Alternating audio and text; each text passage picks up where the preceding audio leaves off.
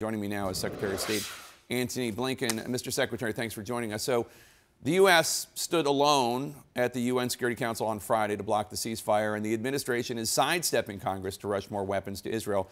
You said this week that there is, quote, a gap between the intent to protect Palestinian civilians and the actual results that we're seeing on the ground in Gaza. Can you describe that gap? What is Israel doing right now that you think does not demonstrate enough care or protection of Palestinian civilians? Jake, we think there needs to be a premium put on protecting civilians and making sure that humanitarian assistance can get to everyone who needs it.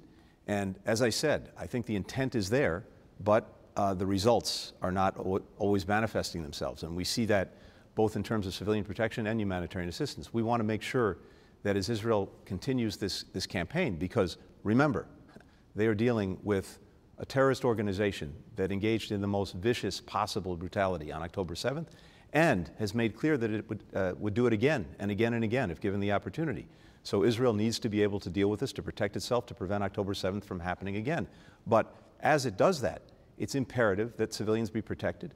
And here, the critical thing is to make sure that the military operations are designed around civilian protection and to focus on that. When it comes to humanitarian assistance, um, that we, as you know, um, made the argument uh, many weeks ago to get humanitarian assistance in. It started to flow. We got it doubled during the humanitarian pause for the hostage releases that we helped to negotiate. But now what's critical is this.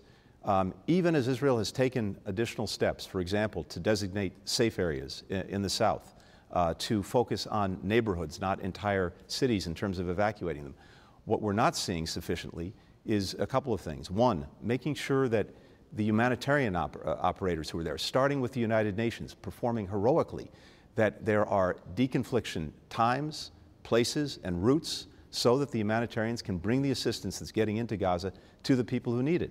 Similarly, we need to see the same kind of deconfliction, uh, time, uh, pauses, uh, designated routes, plural, not, not, not just one, uh, and, uh, and clarity of communication so that people know when it is safe and where it is safe to move to get out of harm's way before they go back home. These are the kinds of things we're working on every single day, again, to make sure that that gap between intent and result is as narrow as possible. The IDF told uh, CNN, I believe Alex Marquardt earlier today, that they estimate they've killed about 7,000 Hamas uh, fighters.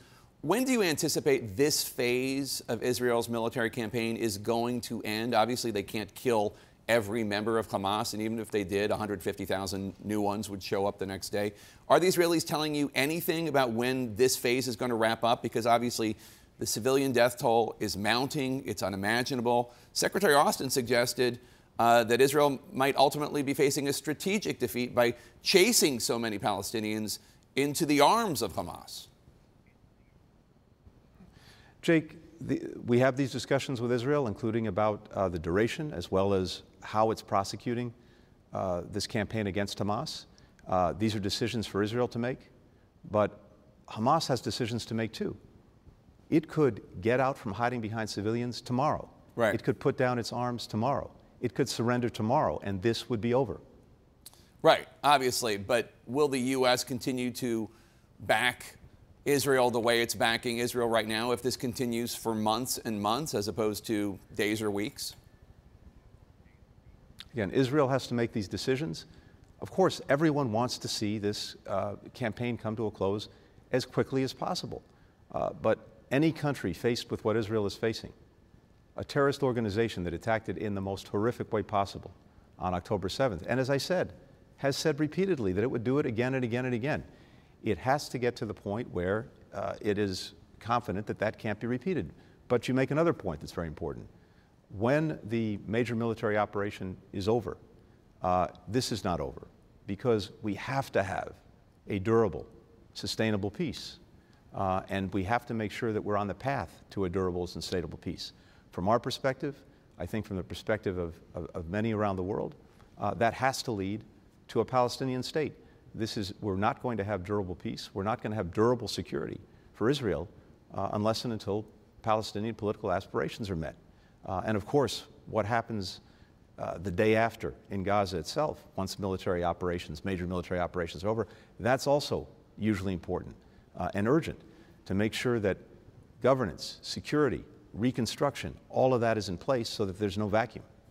The Committee to Protect Journalists says at least 63 journalists uh, and members of the news media have been killed, 56 of them Palestinian, uh, in, in, this war, uh, presumably mostly, if not entirely, by IDF strikes. Is that acceptable to you? You've made uh, press freedom a hallmark of your, of your term. How do you explain all these deaths of journalists? How do the Israelis explain it?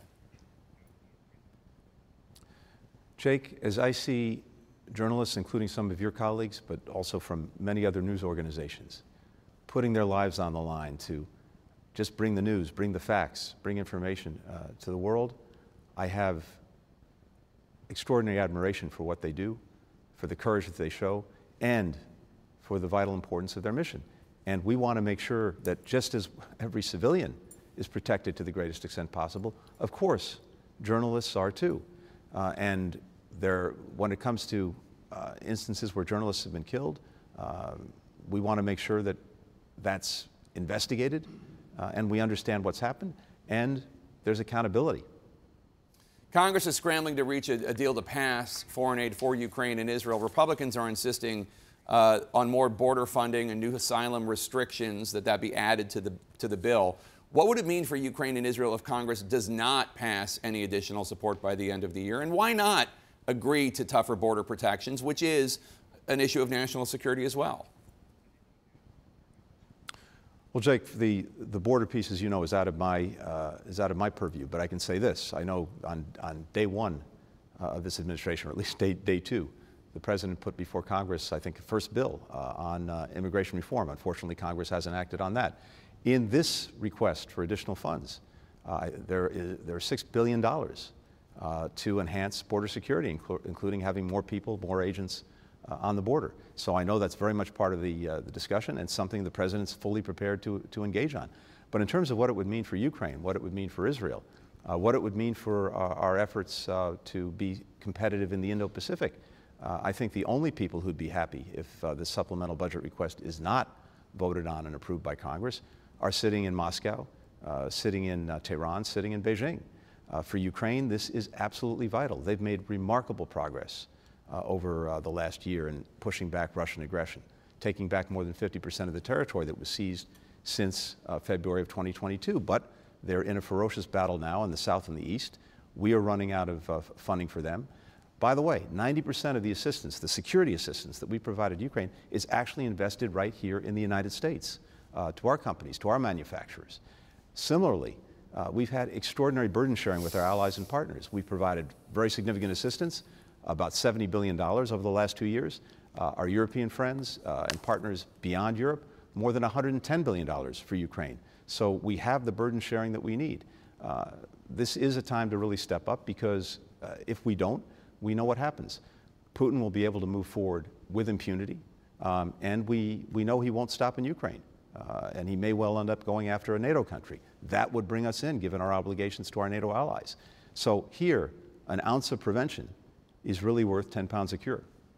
Uh, Antony, as you know, uh, CNN has, has led the coverage when it comes to the evidence uh, mounting in Israel of uh, rapes and, and, sex crimes committed by Hamas against mm. women and girls, maybe even against men uh, on October 7th. Why do you think the United Nations and the international community has been so slow to condemn these atrocities? I, I can't think of a, a real reason. Um, well, let me just put it this way I've heard anti Semitism hypothesized as a reason why the UN and the international community might be uh, so slow to acknowledge this. What do you think? Uh, Jake, first, I, I, really applaud the extraordinary work of CNN on, in, in, bringing this to light and bringing this before the world. Uh, you performed a remarkable service in doing that. As to your question, I don't have an answer. I don't know why uh, countries, leaders, international organizations were so slow to uh, focus on this, to bring it to people's attention. I'm glad it's finally happened. The atrocities that we saw on October 7th are almost beyond human description or beyond our capacity to digest and we've talked about them before, but the uh, sexual violence that uh, we saw on October 7th uh, is beyond anything that, uh, that I've seen either. Uh, so thank you for doing that. And look, I don't have a good answer to that question. I think it's a question that these organizations, these countries need to ask themselves. Secretary of State Antony Blinken, thanks for joining us today. Appreciate it. Thanks, Jake. Good to be with you.